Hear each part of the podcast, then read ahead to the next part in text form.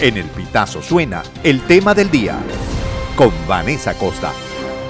El archipiélago de San Andrés, ubicado en Colombia, se ha convertido en una ruta para migrantes eh, venezolanos que en su intento por llegar a los Estados Unidos buscan evitar la travesía por la selva del Darién. Desde esa isla viajan a Nicaragua en lanchas. Sin embargo, este trayecto es tan peligroso como la región selvática y pantanosa ubicada en la frontera entre Colombia y Panamá. A finales de octubre de 2023 eh, se conoció que 38 ciudadanos eh, venezolanos desaparecieron en alta mar mientras se dirigían desde San Andrés a las costas eh, de Centroamérica en la embarcación IAS-2. Pero ese no es el único caso. Según las autoridades colombianas, al menos otros cuatro naufragios han ocurrido entre 2022 y 2023. Se estima que entre 100 y 140 migrantes eh, venezolanos han desaparecido tras haber zarpado en lanchas eh, desde la isla colombiana. La periodista venezolana Angie Polanco afirmó que en varios casos los migrantes conocieron la oferta de los viajes a través de las redes sociales. Detalló el caso de dos mujeres oriundas del estado Táchira, madre e hija, que desaparecieron hace un año en la ruta de San Andrés. El caso de estas dos tachirenses que son oriundas del Piñal, municipio Fernández Feo del Táchira, es bastante particular porque el relato de su esposo José Gregorio eh, Roa cuenta cómo eh, ellas adquirieron estos paquetes a través de las redes sociales, en el que incluso le ofertaron los pasajes de avión desde el aeropuerto Camilo Daza de Cúcuta hasta Bogotá, pero nunca conocieron al responsable de, de, este, de esta red de, supuesto eh, turismo hacia la isla de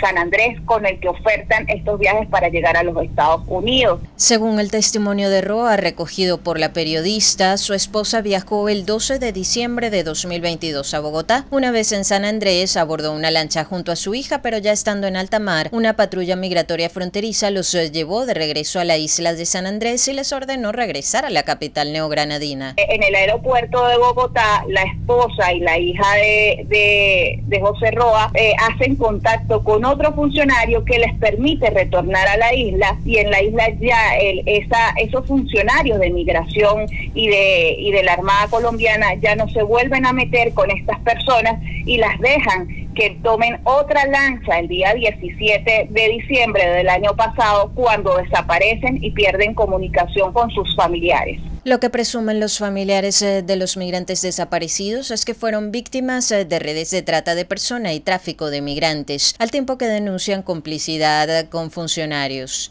Los familiares lo que vienen denunciando es eso, es una complicidad de funcionarios, ya que con este último caso, los familiares de, de cuatro de los desaparecidos en Táchira tuvieron que ir hasta la isla de San Andrés a interponer la denuncia, ya que las autoridades del SIGIN en Cúcuta no quisieron recibir la denuncia porque se, se les decían que eso no era una desaparición eh, forzada o una desaparición, sino que era una desaparición voluntaria. Tuvieron que ir a la isla de San Andrés y estando allá las mismas autoridades les expresaban a los familiares que fueron a poner la denuncia que se fueran de la isla y que no podían permanecer allí mucho tiempo. Entonces, eh, es una situación bastante compleja porque incluso los teléfonos de estas víctimas, que son 40 personas, ojo, 38 venezolanos de este reciente caso, no son 35, son 38 venezolanos, más dos eh, colombianos que estarían los lancheros, este, los teléfonos de ellos, eh, desde los teléfonos de ellos han estado enviando mensajes como emoticones, han utilizado las redes sociales de las víctimas, pero nunca dan respuesta a los familiares. Situación que es bastante extraña. Y lo otro que llama poderosamente la atención es que eh, los familiares,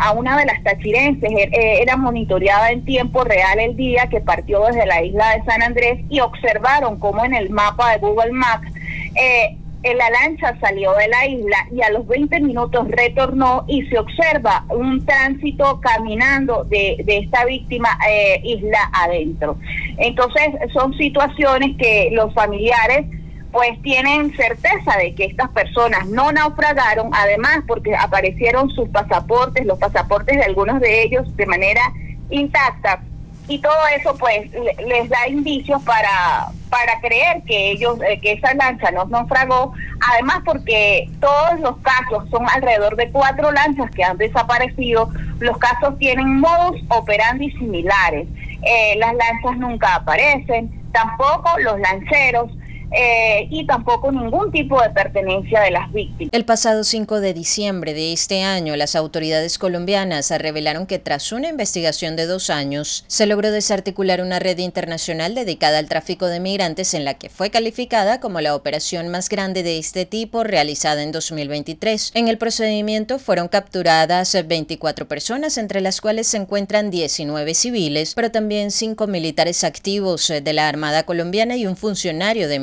Colombia. El tema del día con Vanessa Acosta. Esta y todas nuestras informaciones puedes ampliarlas en elpitazo.net.